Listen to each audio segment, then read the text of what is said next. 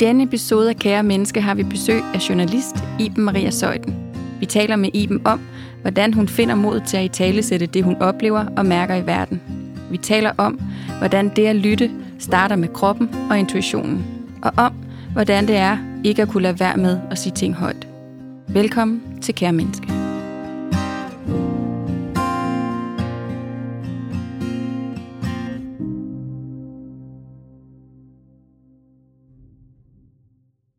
Velkommen til dig, Iben. Tak. Vi er så glade for, at du havde lyst til at tale med os i dag. Jeg har glædet mig. Øh, Ja, det har vi godt nok også. Som altid dykker vi jo ned i sårbarhed og mod. Mm. Så øh, Og noget af det, at jeg kan huske, da jeg skulle spørge med det første gang, om ikke vi skulle lige høre dig, om du havde lyst til at komme ind og tale med os, der sagde jeg til hende, for jeg tror ikke, jeg har nogensinde stødt på et menneske, jeg synes er mere modigt end Iben. Wow.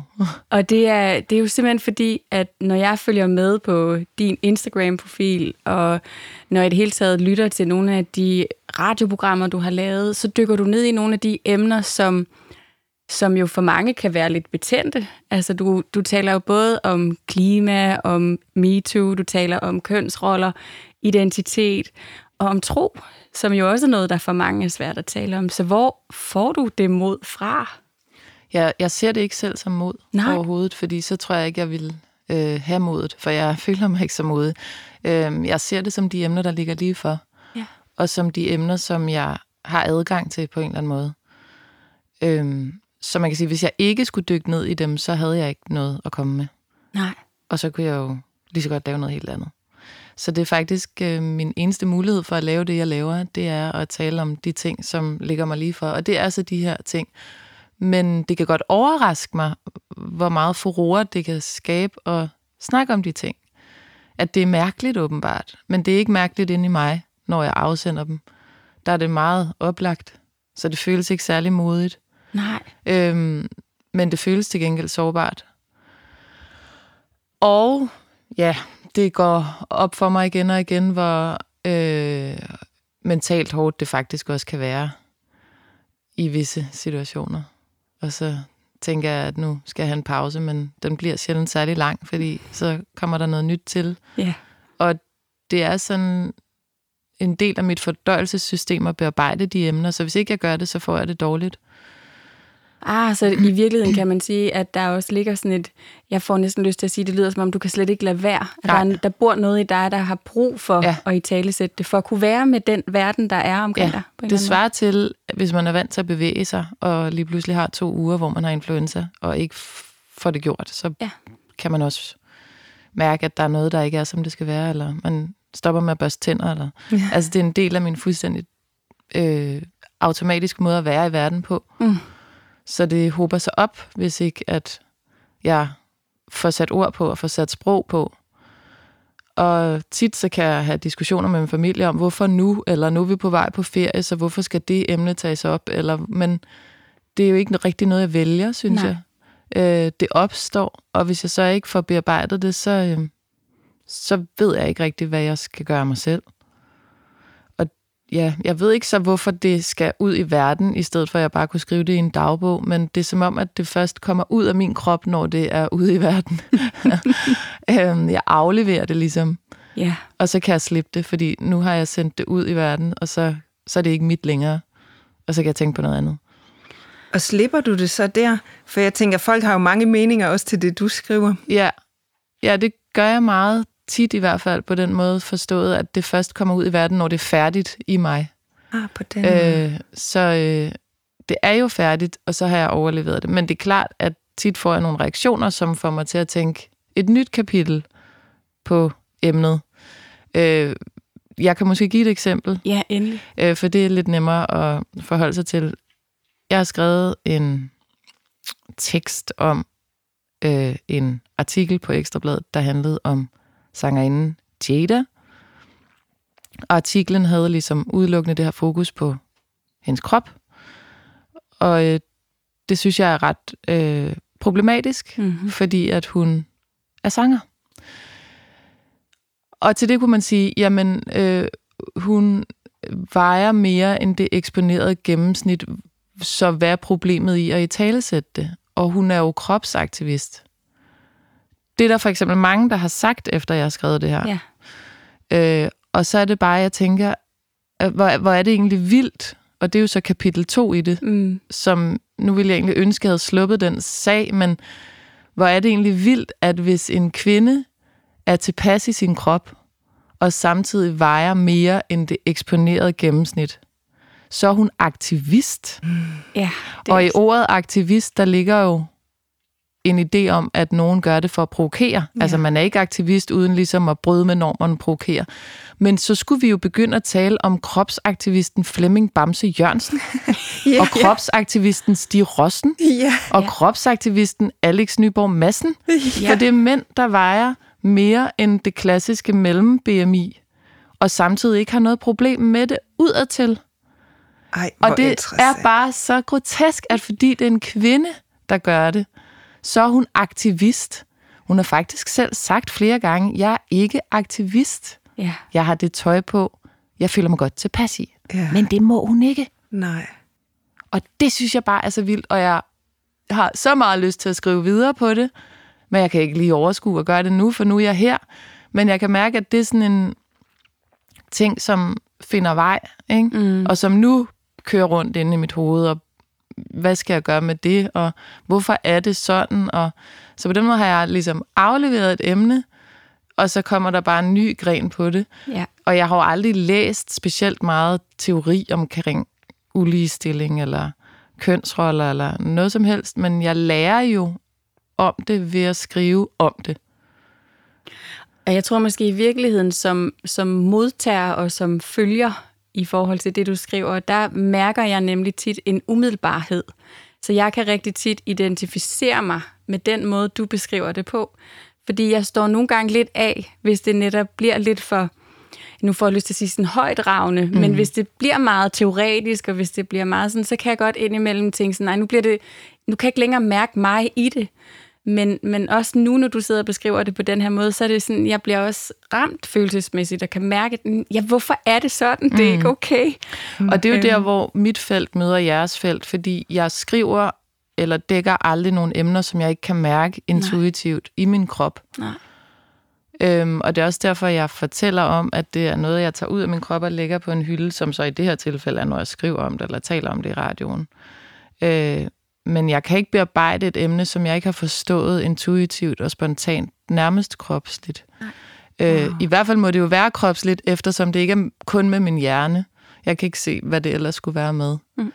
Øh, og jeg bruger min krop helt vildt meget i alt, hvad jeg laver journalistisk. Også nok mere, end jeg bruger teori. Sproget kommer efterfølgende.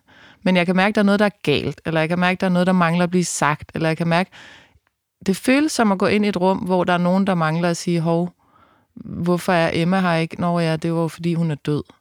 Det er ja. virkelig sørgeligt. Det skal vi lige have talt om, inden vi kan spise pasta. Sådan den følelse, når noget ikke bliver sagt, har jeg jo. Ja. Og efterfølgende kan jeg få sat sprog på. Jeg kan bare mærke, at jeg bliver enormt vred over en artikel, eller jeg bliver enormt såret, eller jeg bliver enormt inspireret af et eller andet. Det er noget, jeg kan mærke kropsligt, og efterfølgende kommer sproget. Så sproget er jo en bearbejdelse af den intuitive følelse. Og det er også derfor, jeg havde svært ved faktisk at være journalist til at starte med, for når man starter, så skal man ligesom hierarkiet igennem, hvor man sidder på en redaktion og dækker det, der bliver sagt. Og det havde jeg rigtig, rigtig svært ved, fordi jeg ikke kunne mærke opgaven Mm. i min krop. Øhm, og derfor har det for mig været en rigtig god ting at blive senior i gåseøjne i feltet, ikke? fordi jeg får lov til at reagere på det, der sidder kropsligt og spærre, for at jeg kan komme videre i livet. Ikke? Mm. Og det er jo måske derfor, at du også kan mærke det intuitivt. Det kunne jo godt være. Og jeg vil faktisk også sige helt ned på et niveau i forhold til interviewteknik. Det er også noget, jeg gør med min krop frem for mit hoved når folk spiller i band, så er det noget, de gør med deres krop, deres intuition, deres ører. Ja. Og det er også mit udgangspunkt altid, uden jeg har vidst det. Og så er sproget en måde at få hold på det efterfølgende, hvad det var, der skete.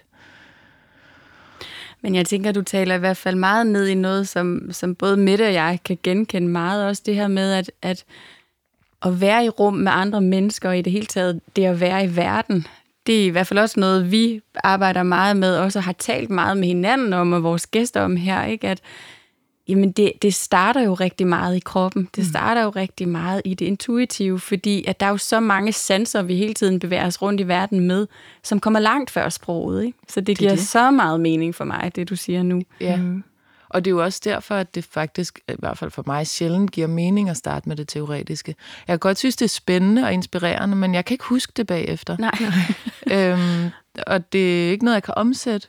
Og jeg har også et eksempel på netop det der i går, hvor jeg lavede et tv-program og sad med en sygeplejerske, som fortalte, hvor redselsfuldt det er at være sygeplejerske lige for tiden. Mm og har nogle meget, meget konkrete oplevelser af stress, når hun kommer hjem, og tinnitus, og hun kan ikke finde ro, og så videre. Og så sidder der en politiker, som så skal svare på kritikken, og få sagt alt muligt med omfordeling, eller effektivisering, eller noget med nogle arbejdsopgaver.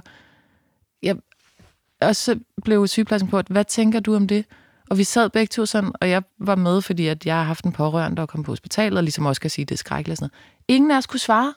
Fordi vi forstod ikke, hvad der blev sagt, og det er af den simple grund, at den herre politiker sidder derinde med en form for memo-kort over, hvordan han skal forklare, at de vil ordne de her hospitaler.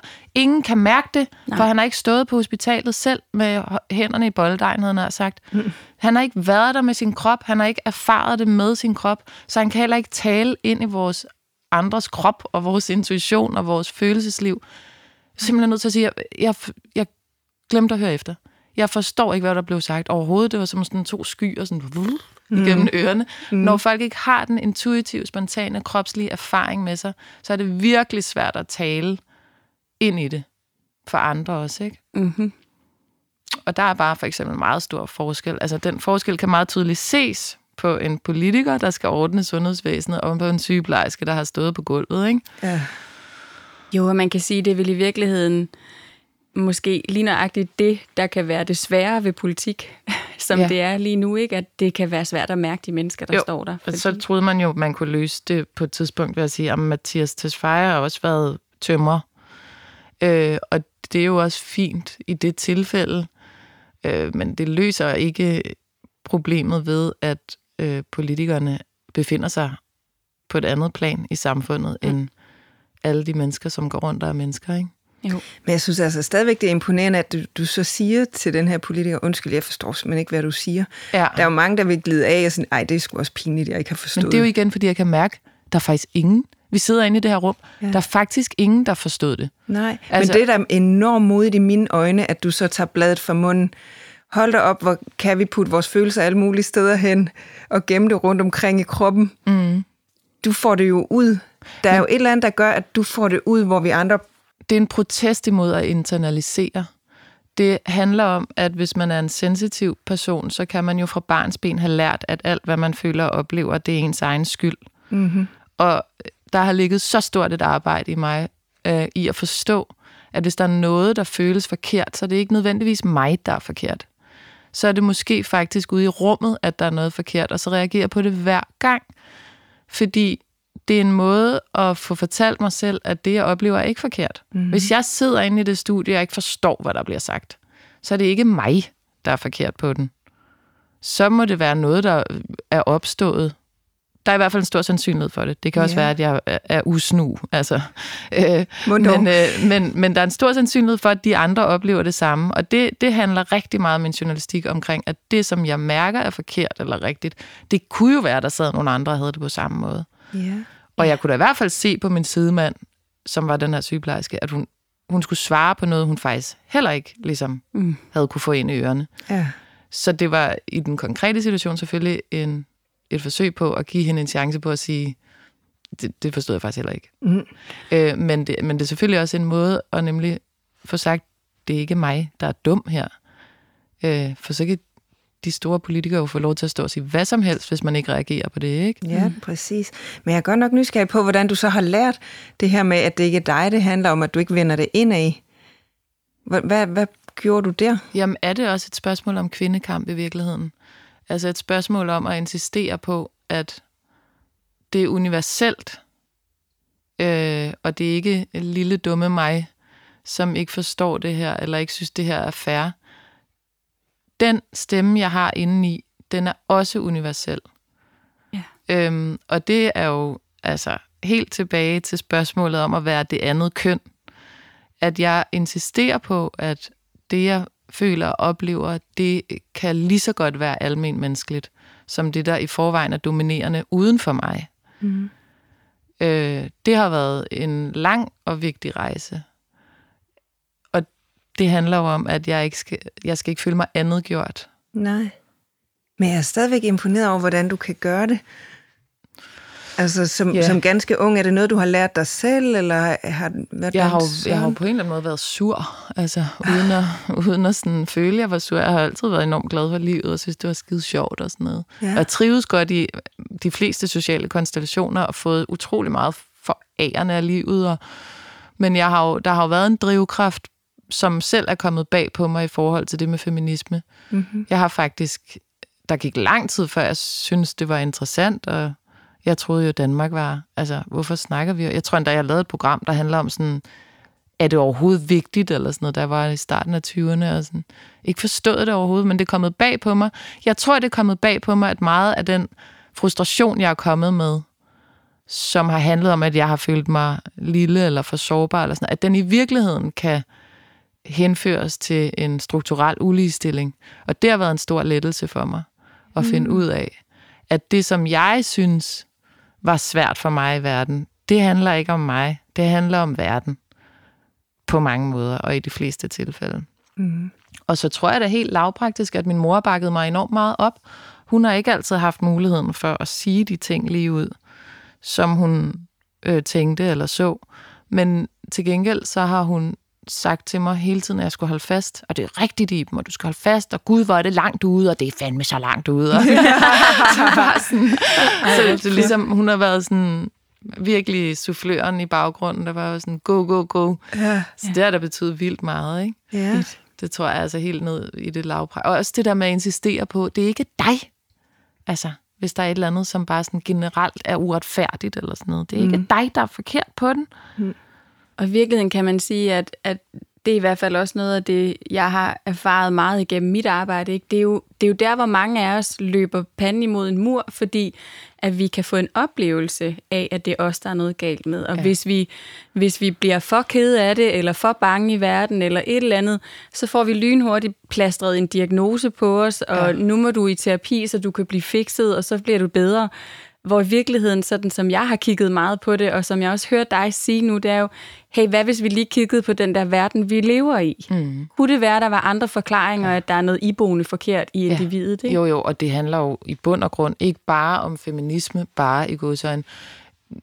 Man kan sige, altså intersektionel feminisme, det er meget svært at sige bare om, fordi det jo drejer sig om alle planer, men det handler om, at vi har skruet et ideal sammen, som er meget snævert, og som er på visse menneskers vilkår. Ja. Og så behøver vi vist ikke uddybe, hvem disse visse mennesker er. Men det er i hvert fald ikke noget, mange af os kan øh, leve op til, og det er et forkert udtryk, fordi jeg synes ikke engang, det er finere end det, vi andre kan, men vi kan ikke leve efter de leveregler, som er blevet sat. Øh, og det, øh, det må vi bare sige fra overfor. Og det kan man gøre på alle mulige forskellige måder. Ja, lige præcis, og det er jo egentlig meget, jeg kommer til at tænke på, at, at da vi kørte herover i dag til København, der sagde jeg til Mette, at det er meget interessant pludselig, og jeg, jeg har skiftet arbejde, så nu har jeg pludselig sådan en underlig titel som CEO, som jo også øh, det tit er mange mænd i hvert fald, der sidder mm. i den rolle, ikke? og jeg mærker sådan en, som jeg sagde til Mette, jeg, jeg hører en stemme ind i mig indimellem, hvor jeg tænker, den er ikke min, Mm. Men, men hvor jeg pludselig mærker sådan en hel masse krav, som, som føles som sådan næsten bare givet, fordi at nu er det den stol, jeg sidder i. Ja, og det Hvor dummeste i gåsøjne, du kan gøre, det er at, at øh, gå frivilligt med det. Lige præcis. Både for din egen skyld, Ja. fordi så er det et spørgsmål om tid, før du ikke kan være i det, men faktisk endnu mere for strukturernes skyld. Yes. Fordi strukturerne har brug for, at du går ind i din rolle med den sårbarhed, du kommer med, fordi der er så mange af de ansatte, som alligevel ikke trives under de givende normer. Ikke? Lige præcis. Præcis. Lige Så, præcis. så man kan godt føle det som i første omgang en besværlighed for både en selv og omgivelserne, og man kan føle, at man ikke løser sin opgave godt nok. Mm. Men det er det modsatte. Man løser faktisk sin opgave bedre og man lægger flere kræfter i ved at insistere på at komme ind i det med det, man kommer med. Og det er jeg så oplevet inden for journalistikken. Ej, hvor har jeg bare følt mig mega forkert over at sige nej til store opgaver, eller øh, sige nej til visse vinklinger, eller sådan noget. Og, jeg, og virkelig tænkt mange år over, hvorfor er det mig, hvorfor, hvorfor kan jeg ikke det her? Gid jeg bare kunne spille på de rammer, vilkår, der er blevet sat. Mm. Så er det så gået op for mig senere, at det bare er nogle øh, rammer, der er blevet sat, fordi det er de herskende. Og der findes for eksempel inden for journalistik, ved at våge at påstå, ikke et objektivt neutralt sprog, som jeg for eksempel er blevet opflasket med. Nu skal vi være neutrale, nu skal vi være objektive. Men dem, der siger det, det er bare dem, hvis sprog man taler. Mm. De tror det er objektivt. De tror, at sådan der skal man være for at være direktør.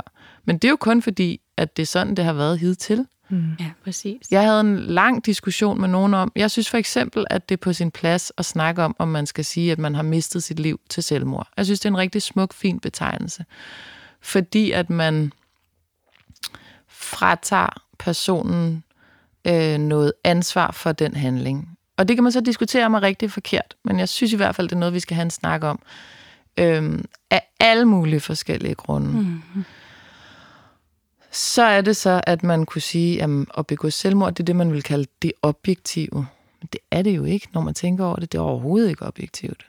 Begå selvmord, det er jo altså utrolig uobjektivt. Der er nogen, der vælger at gå hen og for eksempel tage en kniv og tage sit eget liv. Det, det, det er utrolig ladet udtryk. Men vi tror, det er objektivt, fordi det er det, vi har sagt indtil nu. Mm.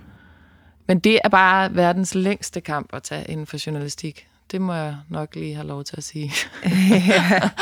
ja, det er jo en helt kultur. det sprog, der har været herskende, ikke? Ja. Jo, og, og det er jo, det er jo, men det er jo også derfor, jeg synes, det er så befriende og så dejligt, at du gør det. Fordi at det er jo netop det der med at få brudt de strukturer. Få kigget på, er det egentlig det rigtige, vi gør, når vi taler om tingene på den her måde? Og er det virkeligt? Ja. Fordi det er i hvert fald noget af det, der tit rammer mig, når jeg sidder og læser nogle af de ting. Jeg har netop også læst det, du beskrev omkring det her med selvmord, ikke? Og jeg kunne bare mærke, for jeg har jo siddet med, med mennesker, som har haft selvmordstanker osv., hvor jeg tænkt, der er ikke det at begå selvmord, det er simpelthen ikke sandheden. Ej. Det er simpelthen ikke den rigtige betegnelse. Ej. Og jeg kunne mærke det i det øjeblik, jeg læste, at du skrev det, så tænkte jeg, det er langt mere sandt. Ja, og der er jo det her med det, at udover også, hvad der beskriver det bedst, så handler det også om, hvilken fremtid vi vil skabe. Præcis. Vil vi skabe en fremtid, hvor du begår selvmord, fordi du er ond over for dig selv og ond over for dine Jamen. omgivelser, så gør du den her onde, dumme handling? Eller vil vi lave et samfund, hvor vi siger til folk, det er noget, du kan blive offer for? Mm. Fordi hvis vi siger, det er noget, du kan blive offer for, så kan vi i samme åndedrag sige, så du kan også søge hjælp. Nemlig. Og det bliver nemmere at sige i anden sætning, at så er der selvfølgelig hjælp at komme efter, og end hvis du bare hjælp. begår selvmord. Ja. Hvis man siger, at man har mistet sit liv til selvmord, man mister sit liv til kraft, så er det også noget, hvor man kan ringe på en klokke og sige, jeg er ved at blive offer for denne her kraft, som tager mig i denne her retning. Mm. Og så kan det virkelig godt være, at der sidder nogle procent derude og siger, nej, fandme nej, jeg vil ikke have taget min sidste aktive handling fra mig. Jeg har begået selvmord, for det var det, jeg ville. Fred være med det. Det skal de fuldstændig have lov til. Øh, men vi skal bare lige huske, at der kan være andre muligheder. Og, og noget, der faktisk også... Ja, der var en, der skrev til mig, hun arbejder med børn og unge og sov. Altså, det, det er åbenbart en ting, det her med, at børn, der har forældre, der begår selvmord, ikke bliver øh, fuldt så meget i sorgen og respekteret så meget i sorgen, for deres forældre i godsøjne øh, ville det jo selv. Mm. Så, så, så, så det er jo noget, de selv har valgt. Ja. Så man får ikke lige så meget omsorg som en person, der har mistet forældre til kraft, for ikke at tale om, hvilken skyld man lægger på børnene. Det kan man fratage ved at sige, at din mor er blevet offer for denne her øh, kraft, som har gjort, at hun har mistet sit liv. Mm. Det er da en helt anden øh, stemme at vokse op med som barn, end at din mor hun valgte fra, fordi hun tog sit eget liv. Ja, præcis. Lige præcis. Der er sådan en viljeshandling, der ja. fjerner forældrene fra barnet. Mm, og, det, og, og det er da vildt vigtigt at tale om. Det er simpelthen så vigtigt at tale om, også fordi at man kan sige, at, at den handling handler jo meget mere om afmagt og, og er et udtryk for øhm, jeg ved ikke længere, hvad jeg skal stille op. Så den er jo virkelig et udtryk for manglende hjælp, manglende, øh, hvad kan man sige, manglende overskud til, hvor kan jeg finde hjælp? Ja. Og jeg tænker, vi kan jo i virkeligheden brede det ud til at at tale psykiatri, tale om, hvordan er det, vi kigger på mennesker, som bliver ramt af depression i så voldsom en grad. Så ja. det er det, ja. man kan, kan ende ud i. Ikke? Altså, jo, og så siger du det med diagnoserne, det tænker jeg også enormt meget over, fordi det er jo, det er jo tvækket svært, det er jo en lettelse for mange at få en diagnose, og man kan bedre behandle, hvis man ved, hvordan er ledes. Men jeg kender virkelig mange, der har diagnoser, og jeg har været utrolig tæt på folk, der er både psykisk sårbare og psykisk sygdom, eller har psykisk sygdom og psykisk sårbarhed jeg ser bare aldrig en diagnose, når jeg sidder Nej. med de personer. Nej. Det gør jeg simpelthen Nej. ikke. Jeg har aldrig sådan siddet ved siden af en diagnose, eller holdt en diagnose i hånden. Nej. Nogensinde. Enig. Og så kan det godt være, at det giver mig en eller anden form for aflæsningsmulighed, hvis jeg går ind og googler det efterfølgende, og så ligesom kan sige, åh, der er måske en mønster her, eller... Mm, og måske giver det systemet en mulighed for at håndtere nogle ting. Jeg, jeg tænker bare aldrig nogensinde, at jeg har øh, mødt en person, der har ADHD. Men det har jeg jo, men, men, det, er jo men, det, men det giver bare så lidt mening, når man sidder ved siden af mennesket. Ja. Det er jo politikeren og sygeplejersken det, igen, ikke? Det, jo, det er det faktisk virkelig. Jo, ja. jo. Men, men det er jo dobbelt, ikke? Fordi der kan også være nogle behandlingsmuligheder, som er nemmere tilgængelige, hvis man får en diagnose. Ja, det udløser ja, penge det. i systemet jo. Ja. Altså det gør og en det. behandlingsplan og sådan og en, noget. Ja, ja. Til gengæld synes jeg også ind imellem, at det der kan være det, der måske kan være det svære i det, det er også, at man kan komme til at kigge på et andet menneske med nogle bestemte briller på, hvor man egentlig kommer til helt at overse alle nuancerne, glemmer måske at stille nogle af de allervigtigste spørgsmål. Meget det, du, det taler meget ind i det, du siger, ikke? men jeg har aldrig siddet ved siden af en diagnose, Mm-mm. fordi vi er jo mennesker. Ja. Så, så det handler jo om, hvad er hjælpsomt for dig? Hvad ja. har du brug for? Hvad støtter dig i dit liv? Ikke? Ja, jo, jo, altså, jo. Jo, præcis. Jeg har virkelig, virkelig haft nogle venner, der jo på papiret sådan fuldstændig fucked egentlig. Mm. Men det er bare ikke sådan, det er jo bare min ven, som nogle dage spiller han guitar, og nogle dage er han indlagt, og nogle dage så bygger han sommerhus, og ja. så føles man ad i det, som i livet, ikke? er jeg så venner med en diagnose? Eller?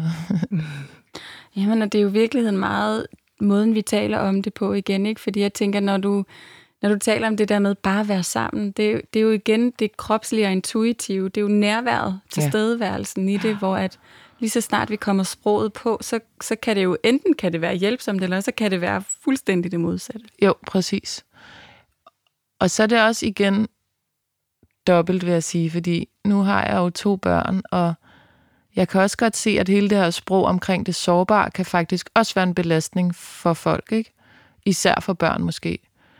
Gud, hvor er vi bare også havnet et sted nu, hvor der bliver talt så utrolig meget om grænser og sårbarhed osv., og, og det er virkelig godt. Men det er virkelig svært for børnene også at, øh, at holde styr på. For børn har jo per definition ekstremt stærke antenner, fordi de netop er i kroppen, de netop er i intuitionen osv., mm. og ikke har fået tillært hele det der hjernespind oveni og analyseapparat på samme måde. Jeg kan se på min søn, at det er en stor opgave, det der med at holde styr på, om alle er okay. Ja. Og om man husker at stoppe lige når der bliver sagt stop, eller om man faktisk overskrider andres grænser. Og altså, han spørger hele tiden, er du okay? Er alle okay? Ja. Og, og jeg tænker sådan, det kommer, det kommer altså ikke fra mig. Øh, fordi jeg, jeg ved, hvor, hvor fint følende et system han har, så jeg har ikke villet overbebyrde det med ligesom hele tiden skulle tjekke ind på. Nej. Det er noget, man lærer i skolen også, ja, og det er, det er virkelig vigtigt og fint. Men hold nu op, hvor er det et stort arbejde for børn også samtidig. Så jeg ved ikke, hvor balancen ligger, eller mm. hvor, den, hvor snittet skal lægges faktisk. Nej. Men det er nok ikke helt færdigt det snit nu i hvert fald. Nej. Nej, man kan sige, at ja, Mette hun bruger nogle gange sådan en metafor med og sådan en, hvad hedder de der... Øh, pendul. Pendul, mm. hvor at hvis det har været i den helt ene ende, så er det nødt til lige at svinge rigtig højt i ja. den anden. Jeg tror måske, ja. vi, vi er der lige nu, hvor at det er for meget ja. i forhold til det her med sårbarhed. Det skal lige finde et leje, hvor ja. det er mere neutralt på en eller anden måde, Ja. ikke? hvor det er godt, man kan det, men man behøver ikke at gå ind i det Ja. hele tiden. Altså, hvor det er frit og let ja. og naturligt og intuitivt og sådan noget. Ikke? Lige Ja. præcis. Det er rigtigt. Og jeg respekterer faktisk også, når pendulet lige svinger i den modsatte grøft i forhold til, altså, hvad folk har måttet lægge øre til, Ja. øh, hvis man øh, har en bestemt hudfarve eller har en bestemt BMI, eller forstår jeg for eksempel godt, at folk ikke selv gider have, at man skal diskutere det enormt meget med dem, og de skal bare... Altså, det, så det kan jeg egentlig godt psykologisk set forstå, hvorfor det bliver, som det bliver. Ja. Det er nok bare lidt gratis at være menneskeperson ude blandt andre mennesker, og det, det er jo i hvert fald læringen. ja. Det kan faktisk være enormt meget besværligt ja. At være menneskeperson ude. Ja. blandt, ude i verden. Virkelig. Ja, helt fra vi er babyer. ja. Åh, oh, ja. Det koster meget. Det koster meget, og det er jo også derfor, at, at vi i sin tid besluttede os for at lave den her podcast, ikke? fordi vi var sådan, der mangler et sted at være menneske. Ja. Altså, hvor, hvor kan vi være henne, hvor vi Ja. ikke behøver at være noget særligt, ja. bare være Jeg tror sammen. faktisk, den eneste fred, altså der ligger en virkelig stor fred i at sige, det er okay at lære. Ja. Øh, fordi at så kan man sige, nu er pendulet der, og jeg er der, og derfor kiksede jeg i dag. Ja. Øh, men det er okay, fordi at øh, jeg lærer. Ja. Så, så er der fred. Ja. Jeg synes virkelig, at jeg er blevet et mere fredfyldt menneske, efter at have lært at sige undskyld, jeg var dum. Ja. Det, og, altså, jeg var virkelig dum. Jeg kan godt forstå selv, hvorfor jeg var dum, Mm. mm. ud fra det udgangspunkt, jeg selv har. Og jeg kan fandme også godt forstå, at du synes, jeg var dum. Bare dum, dum. Ja. Og det giver mig fred, Ja. frem for at tro, at nu skal jeg have forstået, hvor det pendul er svinget hen, og, øh, og være fuldstændig en til en med, hvordan man skal gøre tingene. Ikke? Mm. Jo, jo, lidt tilbage til, at det er altså faktisk okay at sige højt. Jeg hørte faktisk ikke lige, hvad du sagde. Ja. Eller, altså det der med bare, at vi er jo nødt til at udtrykke, Ja. hvordan vi har det. Fordi. Ja. hvis ikke vi gør det, mm, eller har en forestilling om, at vi skal være alt muligt andet end dem, vi er som mennesker, og kunne meget mere end det, vi kan altid. Ja. Altså, det er jo ikke muligt. Nej, og så tror jeg, der, der nu startede hele samtalen med mod, men det der absolut, nu vi har talt om det, der i mit mod ligger, det er fordi, jeg ved, at hvis jeg tager fejl, så øh, vil jeg kunne tilgive mig selv, for jeg gjorde mit bedste. Mm. Og det er både, om vi taler radio eller journalistik i det hele taget, eller ting, jeg skriver eller mener, eller synes, eller føler, eller oplever. Så er det ideen om, at hvis jeg begår en fejl, så vil jeg faktisk kunne tilgive mig selv. Mm. For jeg har virkelig gjort mit bedste. Mm. Det er jeg helt sikker på, at jeg har. Ja. Jeg er ikke helt sikker på, at jeg ikke tager fejl, men jeg er helt sikker på, at jeg har gjort mit bedste for at prøve at forstå situationen. Ja. Og hvis jeg har gjort mit bedste, så er det okay at begå fejl. Og hvis det er okay at begå fejl, så tør jeg godt. Mm. Ja. For så må jeg jo gå ud bagefter og sige, øh, det var en eklatant fejl. Mm. Præcis. Og Ja. ja. så, så må jeg gøre det bedre næste gang. Ja. Måske. Men det er jo også modigt, tænker jeg. Altså, jeg har da været i virksomheder, hvor det at begå en fejl, det var lige med farvel og tak. Ja, og det er jo så der, hvor at man forhåbentlig kan ændre på, øhm, på noget. Hvis mm. man kommer ind med en anden faglighed eller en anden virkelighed i de store virksomheder. Jeg har jo heldigvis, skulle jeg til at sige, aldrig været i sådan noget mega corporate, men jeg har da tit diskussion med min chef på Danmarks Radio for eksempel, øh, når man får en ny idé, og så ligesom skal snakke om, hvad er vigtigst, at vi ikke skal nogen, tage nogen kampe, eller at vi laver et program, der rører ved folk. Ikke? Mm. Øh, og der er jo villigheden, eller ja, villigheden til at fejle er jo meget, meget vigtigt der. Ja. Jeg vil egentlig altid helst have, at vi sagde, når man startede et nyt program. Øh, det kan være to uger, det her, øh, to søndage, men det kan også være, at det var 20 søndage. Det kommer an på, om, om vi kan finde ud af det. Mm. Om det bliver godt nok til jer, søde lyttere. Ja. Øh, og hvis ikke det gør, så må vi lige se, hvad vi så kan trække op af hatten. Mm. At man bare sådan, det vil give mig en enorm frihed til at prøve ting af, hvis man sagde, måske bliver det fedt, måske gør det ikke. Mm. Men vi er simpelthen villige til at satse, for vi ved, vi har gjort os så umage for at prøve at lave noget fedt. Ja, Ja. lige nøjagtigt. Og så kan det være, at vi tager det af plakaten efter to uger. Ja. Hvorfor? hvorfor, Men hvorfor? sådan er det ikke. Nej, nej, altså Nej. der skal ligesom pressemeddelelser ud, og nu vil vi det her, Ja. fordi at det er fedt, fordi at Danmark mangler det her, det her, det her. Det ved vi jo faktisk ikke, om Nej. det er fedt. Altså, Men det lyder jo meget corporate, det der. Altså, det er jo præcis det samme scenarie, ja, bare med et andet fortegn. ja. Ja, men det er rigtigt. Altså, DR er jo en gigantisk stor virksomhed, faktisk. Mm. Ja. Med alle mulige. Apropos værdier, jeg har engang fået sådan en kort, jeg tror ikke, de har det mere, men sådan noget syv værdier, som DR var, eller er, eller øh, det er sådan noget fælles. Jeg, jeg ved ikke, jeg kan ikke engang huske det, og det, det er faktisk, det er måske meget faktisk sigende. lidt tilbage til det der, sådan, okay, hvem har følt det her i kroppen Ja. sidst? Ja. Jeg, jeg, jeg, jeg, jeg kan overhovedet ikke huske det. Jeg tror, jeg er det nogenlunde, fordi ellers ville jeg vel ikke være ansat, eller sådan. Ja. Men jeg har bare ikke kigget på de der postkort, sådan, åh, oh, hver morgen, hvad er det nu, vi skal være? Fællesskabsskabende, eller ja, mindeværd. Ja. Og det er jo det, der er så sjovt med værdier, ikke? Fordi at, at hvis ikke det er følt, hvis ikke det kommer Ja. ja. fra et menneske, der har mærket det kropsligt, at det er det her, og kan være det, Ja. ja. og kan, kan bære det på en eller anden måde, ikke? Ja. så fiser Det det, jo ud fast. som Ja. ja. fuldstændig ligegyldigt. ja, ikke? det er det. Og det, er til, og det er igen det med politikersnak, ikke? Så hold da op, der var mange ord her. ja. ja. Ingen ved, hvad det betyder. ja, der er ikke rigtig nogen, der skøjter man rundt der i ord, og sådan, okay, Ja. ja. kom der fjernsyn ud af det? Ja, okay, ses. Ja, lige præcis. Ej, jeg tror lige pludselig, jeg forstår det, det du siger med kroppen nu. Fordi jeg, jeg, der kom lige sådan en øh, tanke fra en virksomhed, jeg var i, hvor, hvor vi fik at vide fra en chef, han, det var også en forholdsvis ny chef, der virkelig skulle øh, buller og slå på trommer og vise, hvem han var. Men øh, der kan jeg huske, vi mødte ind en morgen til sådan et møde, og så, øh, så var der en runde i, hvad er tallene her til morgen? Øhm, og jeg havde ikke tjekket tallene, øh, fordi jeg var jo lige mødt ind. Altså, jeg havde knap nok stillet tasken. Øh, siger jamen, det er det første, du skal tænke, når, når, øjnene, når du slår øjnene op. Der skal du tænke de tal. Du skal vide det, inden du kommer. Og jeg kan huske, at jeg kiggede på ham i det møde, så sagde jeg,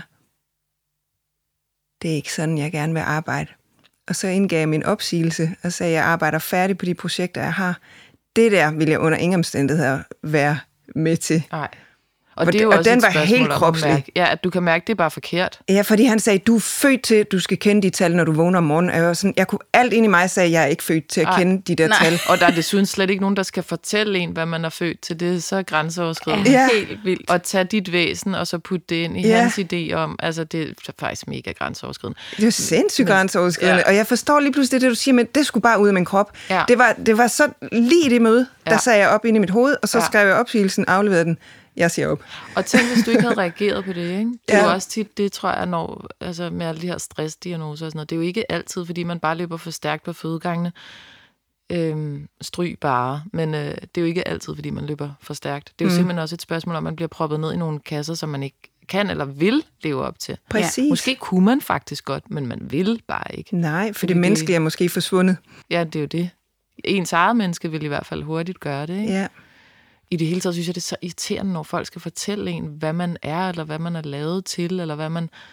Det, det har jeg også sådan lidt øh, en kørende diskussion med mig selv omkring i forhold til journalistikken. Den her gammeldags reportage, hvor man skal forklare, hvordan dem, man sidder overfor, ser ud, og hvordan de virker, og det har jeg altid fået at vide sådan, hvad for en kjole havde hun på, og beskriv hende, hvordan hendes væsen er, og om hun virker nervøs eller nærværende i ro. Det synes jeg faktisk er grænseoverskridende. Ja. Og tage et andet menneske og sige, du er sådan her. Ja. Så kan man sige, det virker på mig som om. Ja. Øh, og så vil alle så sige, øh, hvorfor fylder du så meget din journalistik? Jamen, det gør jeg for at øh, fritage det andet menneske fra at være den, som jeg ser usagt. Jeg bliver nødt til at tage mig selv med i ligningen for at indberegne, at det er jo mit blik, der ser det her. Præcis. Det er ikke nødvendigvis hende som person, der er sådan her. Mm. Men nødt til at tage det forbehold. Det er mit blik. Det er jo det, der mangler i hele den store samtale, som også handler om altså maskulinitet, ikke i det klassiske, øh, øh, men i den helt store brede forstand. Det her med at forstå, at ens blik er ens blik. Mm-hmm. Det, man ser, er ikke det objektive. Det, man ser, er ikke det sande. Nej. Det er det, man ser med sit eget blik, som er farvet af det og det og det og det. Jeg kan ikke sige, hun er nervøs. Nej. Det er mit blik. Mm. Og det er jo det, vi mangler i, i hele den kollektive samtale. Bevidstheden om, at ens eget blik er ens eget blik, og det er ens eget blik af en grund, mm. som er ens fortid, ens privilegier, ens indstilling, ens dag, dagsform, altså tusind forskellige ting.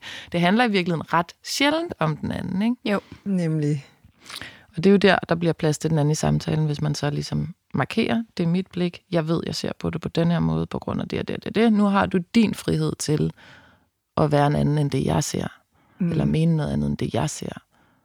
Lige præcis. Og så bliver der plads til at være menneske i ja. det rum. Ikke? Og jeg Jo. synes, når jeg har lyttet til nogle af dine programmer, hvor du har haft de her fine, fine samtaler omkring tro, så det er noget af det, jeg har mærket rigtig meget. Altså både samtalen omkring det her med, hvad var det, der gjorde, at du pludselig begyndte at tro, ikke? som jo tit rammer ned i noget øh, meget voldsomt for mange livskriser, ikke? hvor det er jo der, det starter.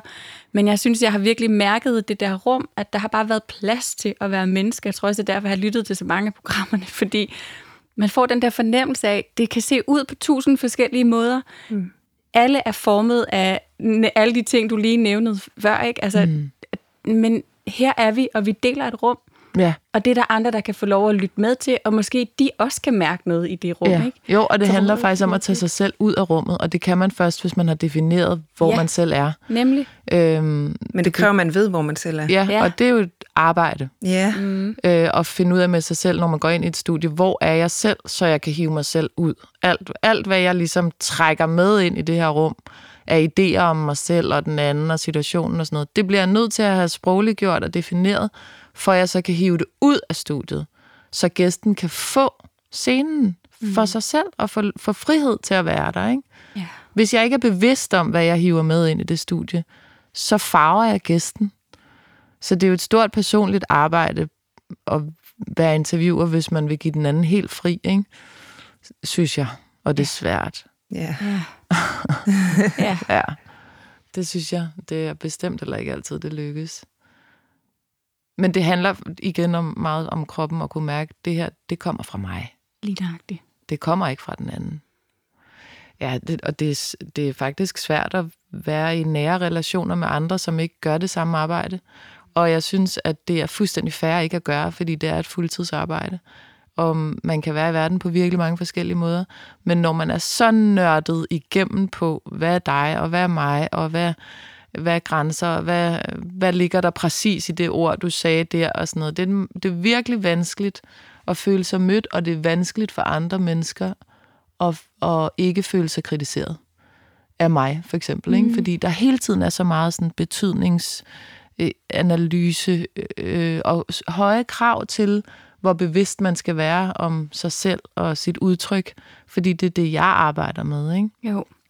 Og samtidig, så, når jeg hører dig beskrive det, så, har jeg, så sidder jeg med en oplevelse af, at det alt sammen kommer fra dig. Altså, så det, jeg hører det ikke som om, at det egentlig er, fordi du pålægger andre en hel masse, men du har bare brug for at smide det ud i verden, så det, det bliver set. Eller Ja. så det er der, og det lever et andet sted end kun inde i dig. Helt klart, men hvis der er nogen, der siger et forkert ord, som kunne have alle mulige underbetydninger, så bliver jeg enormt frustreret over, Ja. at de ikke ved, Ja, hvor mange konnotationer der er ja.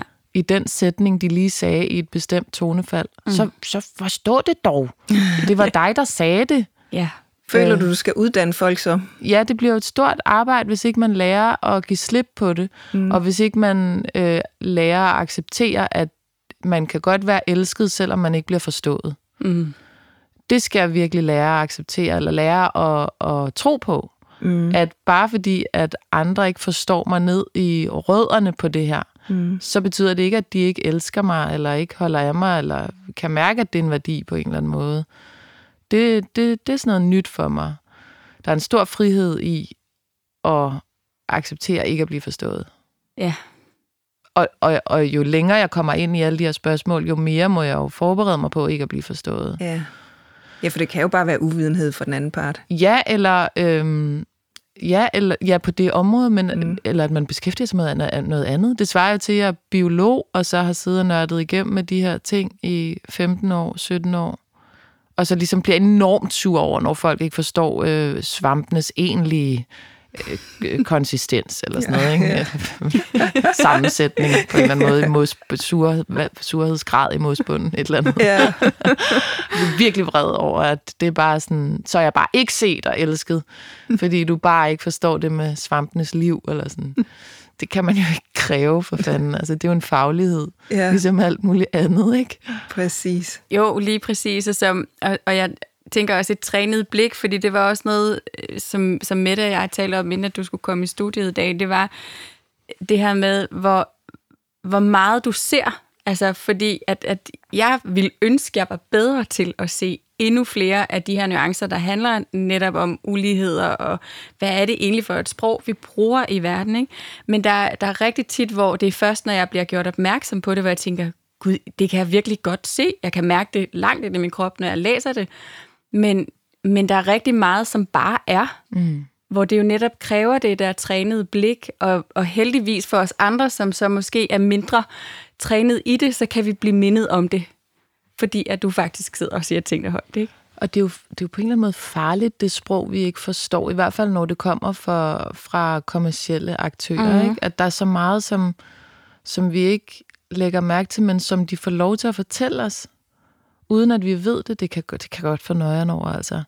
Hvor meget vi bare sådan, øh, har formet vores opfattelser af pengeinteresser. Mm. Øhm, fordi vi ikke har været i stand til at øh, decifrere sproget. Øhm, det, det, det synes jeg er ret uhyggeligt. Og, og, og farligt egentlig. Mm. Men det er jo bare sådan utrolig umulig kamp, ligesom at tage op imod kapitalismen. Eller sådan. Godmorgen. Good luck. ja. ja. Hvordan kobler du egentlig af, tænker jeg på? Jamen, det, det er jo bare vildt dårligt til. Altså, øh, det første stykke tid, hvor jeg ligesom skal det, eller gør det, eller der opstår en situation, hvor at det er muligt, der, der er det virkelig sådan detox. Altså, det, jeg bliver super restløs, og bliver irritabel, og skiller ud, og sådan noget. Mm. Øh, og så kan jeg godt sådan nå over i en anden tilstand, men den er for mig ikke specielt øh, fed, fordi jeg, jeg øh, bliver ikke særlig glad af den, jeg bliver ikke stimuleret af den, men jeg kan jo godt mærke bagefter, at den har været gavnlig. Og nu kommer min baby. Så fik vi besøg af en dejlig baby her i studiet. Så der er nok nogle små møffelyde, som vi kan nyde alle sammen. Ja, yeah. Så sød altså. Yeah. Jeg er så glad for hende. Simpelthen så dejligt. Ja, så skønt. Og det vi jo egentlig kom fra, det var, hvordan du kobler af, og så sidder jeg og kigger ja. på dig der helt i sind. Så er jeg bare sådan, der er et eller andet med det der med, nu skal jeg passe på, hvad jeg siger, for der er noget med amning. Jeg tror, det kunne være det samme, hvis jeg kan flaske. Som jeg egentlig tænker, hvorfor kalder vi ikke, apropos det, at amme? Mm. Er der et eller andet, der gør, at vi ikke kalder det at amme? Når man får en flaske, eller hvad? Hvis man giver flaske i stedet for at give bryst. Mm, interessant. Altså, fordi, fordi det ved sygeplejersken. jamen, der er, der er sikkert et eller andet, jeg har overset, men jeg har bare tænkt over, at jeg lige skulle undersøge det, fordi for bryst, kalder man det ikke? Nå nej, det er jamen, jo... Det, jamen, det er jo bare ja. forbundet med så meget sorg, hvis man ikke kan ja, amme. Ja, Men jeg tror, er det ikke lidt det der med, at det er bare ord, lidt ligesom, at hvis man har fået kejsersnit, så er der nogen, der siger, at, eller man siger en naturlig fødsel jo. omkring en fødsel, der ikke var et kejsersnit, hvor det er jo bare et kejsersnit er jo lige så naturligt. Ja, og jeg, jeg, jeg har bare tænkt over sådan, hvis vi virkelig gerne vil have, at kvinder skal have det okay med at give flaske, så ja. skal vi måske lade være med at dele det op i at være flaskebarn og ammebarn og Altså, jeg vil våge at påstå, at jeg vil have den samme øjenkontakt med hende, hvis jeg sad med en flaske. Ja. Mm. Øh, ja. Som vel i bund og grund er det vigtige. Ja, det er ja. lige præcis. Så er der vel noget med huden, altså nærheden. Ja, men det kan men man. den kan man jo... Den kan man også skabe tilf- ja, ja, den kan man jo, hvis man er bevidst om det jo. Ja. Ja, men øh, koble af, det, øh, det, er, det er helt klart ikke sådan altså nogle gange synes jeg faktisk, jeg kobler af ved at tænke over de her ting, og få lov til at sidde og stene det igennem, eller skrive det ud, eller sådan noget. Det er jo i hvert fald en bearbejdelsesproces. Og så har jeg gået meget til kropsterapi, ja. frem for øh, klassiske psykologsamtaler faktisk. Mm. Og det øh, har hjulpet mig helt vildt meget til både at mærke grænser og elefanter i rummet og alle mulige ting. Og så elsker jeg at gå til spinning, og det kobler jeg virkelig af. Altså, der er ligesom sådan en gylden punkt i sådan en spinning team, hvor man kommer fra hjernen og ned i kroppen. At det starter ligesom heroppe og summer, når man går ind i det lokale op i hovedet, og så sådan efter cirka 20 minutter, så rammer man en mur, og så når man kommer over den mur, så er man ikke hjerne mere, så er man bare pure krop. Ja. Og det er jo super afkoblende for mig, fordi jeg ryger langt væk fra hovedet. Jeg er simpelthen bare et fantastisk menneske, synes jeg, når jeg kommer ud fra sådan en team. Jeg er så fed en type, altså. Totalt elskelig og overskudsagtig. jeg tror, jeg vil starte til spænding, kan jeg mærke. Ej, det er virkelig seriøst kropsterapi også. Ja. Fordi man hvis man sådan der også får åndedrættet med, ja. og ser, hvor meget ekstra energi det kan frigive, Øh, det er bare fuldstændig vidunderligt. Det er lidt det samme, som hvis man får to glas vin, øh, og tænker sådan, nu kan jeg bare indtage hele verden. Alle elsker mig, jeg er så fed, og jeg kan tage hvad som helst. øh, men, men jeg har det ikke sådan specielt godt med at lægge med en avis eller sådan. Jeg bliver faktisk lidt ked af det. Sådan, øh, øh, Ja. ja. Ej, nu skal jeg bare ligge her og koble af, og Ja. blive helt stresset over det. Ja, så bliver det et projekt, og så ja, er det ja, ja, ja, og det er ensomt, og det er ikke, jeg er ikke i gang, ligesom. Jeg bliver ked af det. Jeg er gået i stå og bliver ensom, og bliver træt og trist og tung. Og, ja. Ja, men jeg synes, det, det er jo, og det er jo det, der er det fantastiske, er jo i virkeligheden, at der er jo ikke nogen rigtige og forkerte måder at koble af på. Vel? Nej. Det handler jo bare om at finde ud af, hvornår er det, at jeg får lov at smide den der hjerne. Ja. og komme ned. Bare jeg ville dog ønske, at jeg gjorde det, når jeg lavede mad. At jeg Ja. kobler, der er rigtig mange, der siger, at jeg kobler af, når jeg laver mad. Det gør jeg heller det ikke. gør jeg bare overhovedet ikke. Ej. Jeg bliver så topstresset, og synes, det virker så uoverskueligt. Jeg bare skulle to ting på, på én gang. Ja. Ej, den er Så det er heller ikke god til. Men at stryge fandt jeg ud af. Okay. Stryge, det kan, men det kræver, ja. nogle, ah, nogle gange kræver det lige en lydbog. Men der kan jeg godt blive sådan helt... Ja, lullet ind i noget ja. der. Det tager, der er meget, meget længe imellem, jeg gør det, men det er sådan ligesom, når ja. Jeg gør det, det. Jeg tror, det er lidt ligesom det der med at løbe sig en tur, ikke? Jo. Det kræver lige, at man får løbeskoene på, Jo, og så... og Jo. så er den der. Altså, jeg har lagt mærke til rigtig tit, så siger min kæreste, at han skal ned i kælderen, nu låner vi sådan et hus, og så skal han ordne vasketøj. og jeg bare talt om sådan, okay, jeg ved, der er meget vasketøj, men der er sat med meget vasketøj. altså, det er jo ligesom, man har alle sammen de her, det skal jeg lige. Ja. Øhm, det er jo egentlig meget smukt. Jeg kunne godt tænke mig at lave sådan en undersøgelse af, hvad, hvad gør børnefamilieforældre? Ja. Øh, hvad er det, den her undskyldning er? Fordi der er jo mange, der siger, at så sidder man ude på toilettet og sådan noget. Jeg tror, der er rigtig mange forskellige måder at gøre det på. Ja. Det med at lige købe sig noget tid til bare lige at Ja. kalibrere indtrykkene fra Ja. en dag, ikke? Eller bare lave absolut ingenting. Ja. Bare Jeg være... kørte i Føtex. Ja, i Føtex? Føtex. Ja, ja. Vi talte om i går, jeg synes jo bare det der med at være menneske midt i livet, og have to børn, og forældre, og venner, der har forældre, der bliver syge, og folk, der bliver fyret, og jeg synes godt nok, der er meget information på en dag. ja. Og det kan jeg godt have brug for at koble af fra. Ja. Men så sagde min kæreste meget klogt, at hvis man har mange mennesker i sit liv, så har man mange informationer at forholde sig til. ja, men det er rigtigt. Så det er sådan lidt... Og der synes jeg bare, for eksempel, mit problem er, om aftenen er det alt for meget, om morgenen er det lige tilpas. Så synes jeg, jeg har noget at stå op til, jeg har noget at gå i gang med, jeg har noget mening med livet, jeg har ligesom alt muligt, og det er bare perfekt mængde. Og så om aftenen er det bare sådan alt for meget, fordi at, at øh, jeg er træt i hovedet. Mm. Jeg bliver meget træt i hovedet i løbet af en dag, og Ja. melatoninniveauet falder, og, eller stiger, og de andre hormoner falder, og det har min psykolog lært mig, at adrenalin og alt det her, det går ned om aftenen, og derfor har jeg slet ikke de samme ressourcer til at begribe information, som jeg har om morgenen. Nej. Øh, så det er lidt svært at finde den gyldne middelvej for mig i forhold til det, og i forhold til afkobling. Mm. Ja, men det er du ligeglad med. Mm, ja. Ja, De er jo fantastiske til at koble af, de små der. fuldstændig. Ja. Fuldstændig. Men de skal jo også have hjælp nogle gange, ikke? Sådan, Ja. At man kan se, nu er det bare for meget. ja, så er de heldigvis gode til at sige til. Det er det. Ja. Ja. Det kan man godt lære noget Ja, af. det er fantastisk. Ja, lige præcis. I virkeligheden det at i tale sætte, Ja. hvor, hvad er det egentlig, Ja. jeg sidder i lige nu? Ja. Fordi... Nej tak, ja tak. Ja, ja. det er så nemt. Ja. Det skal jeg ikke bede om, eller ja tak, ja. det vil jeg gerne bede om. Nøjagtigt. Men ja. har det bare været øh, fantastisk at have dig i studiet. Iben. Vi har kommet rundt omkring mange emner, og det ja, Ja, tænkte jeg faktisk, omkring. inden vi gik i gang. Det, det gør vi nok ja. Ja. i dag, fordi Ja. ja. at det, er jo, det er jo også det, som når man følger med hos dig, der bliver man jo inspireret på mange forskellige emner i livet. Og det er dejligt at høre. Ja, Jeg synes godt nok nogle gange, det kan være sådan lidt spredhavlsagtigt, men, men det kan jeg jo ikke selv bestemme, altså, hvad det er, man går op i eller interesserer sig for.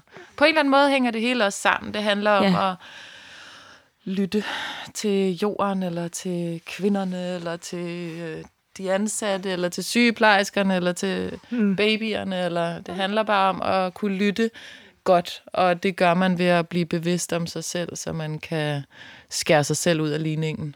Ja. Så lytter man bedst, Ja. fordi man ikke lytter med alle sine fordomme og alle sine fortid og alle sin bagage. Så der er meget selvudvikling i det der med at lære at lytte, ikke? Ja, Præcis. Men det synes jeg, vi skylder hinanden. Ja. det gør vi. Tak fordi du lytter. Ja, Tak fordi I lytter. ja. Ja. Vi plejer jo sådan set at runde af med, hvad vi får ud af det. Men kan være, jeg skal starte med at spørge dig, Mi. Ja, jamen altså, jeg, jeg sidder og føler mig mega inspireret og, og får lyst til at blive endnu bedre til at lytte, kan jeg mærke. Altså sådan virkelig, og sådan i bredere forstand. Mm.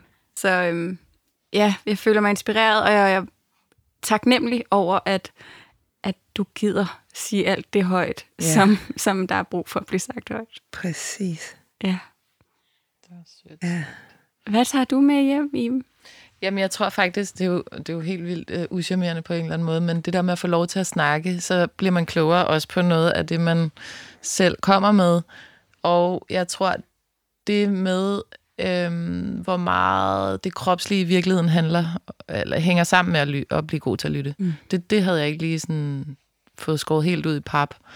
Øh, det, det kan jeg da se nu, at hvis man skal kunne lytte og skal kunne tage sig selv ud af ligningen, lytte på den andens præmisser, så hænger det jo helt vildt meget sammen med det der med at kunne mærke, hvad er så mig selv? Og det Mm. er jo en kropslig erfaring, kropslig bevidsthed, øh, der skal til der på en eller anden måde. Det, det, det, sådan havde jeg ikke lige set det før. Og det er jo så, fordi I kommer med det fokus, som I gør, som får mig til at tænke anderledes på mit eget perspektiv. Ikke? Mm. Ja, Det var fedt. Det var dejligt Ja. at kunne være med til at inspirere sådan en interessant person som dig. det, det har været gunstigt. Forhåbentlig for alle parter. Måske også for nogle lyttere. Det kunne være skønt. det Det kunne være så dejligt. Ja. Hvad tager du med hjem med? Jamen, jeg tør faktisk noget helt konkret med hjem, som du sagde. Det der med at evnen til at sige, undskyld, jeg begik en fejl. Mm. Men jeg gjorde det ud for den viden, jeg havde dengang. Mm. Eller slet men, og det, der kom bagefter, bare undskyld, mm. jeg tog fejl. Eller undskyld, jeg var en idiot. Mm. Ja, for så ved du selv, hvorfor. Ja, Ved man med sig selv, at det var fordi, jeg troede det her. Det behøver man ikke sige, men man Nej. ved med sig selv, man har jo ligesom, man forstår Ja. godt, for sådan landet. ja, at den man tog fejl. synes jeg er vigtig. Ja. Hold da op, hvor er der... Jeg tænker, der er mange konflikter, der kunne løses, hvis man bare sagde, undskyld, jeg var en skovl. Ja. Og det er så rart for en selv, for man ved det jo godt. Så behøver man ikke gå i to timer bagefter og forsvare sig selv i sit eget hoved. Men det var også fordi, at jeg synes faktisk, det var unfair. At, Præcis. du, du får bare fri to timer. Wow, Ja. ja. okay, jeg kunne have brugt de her to timer på at, at forsvare mig selv Ja. inde i mit eget hoved. Men nu har jeg fri, Ja. fordi jeg bare sagde undskyld. Hvor er det fedt, altså. Lige Og en kæmpe lettelse for den anden part. Ja, i øvrigt også. Ja, så Ja. to mennesker bliver glade og Ja. lettet i det Ja. der. Ja, så tak for den, Det var så lidt. og tak for dig. Tak selv.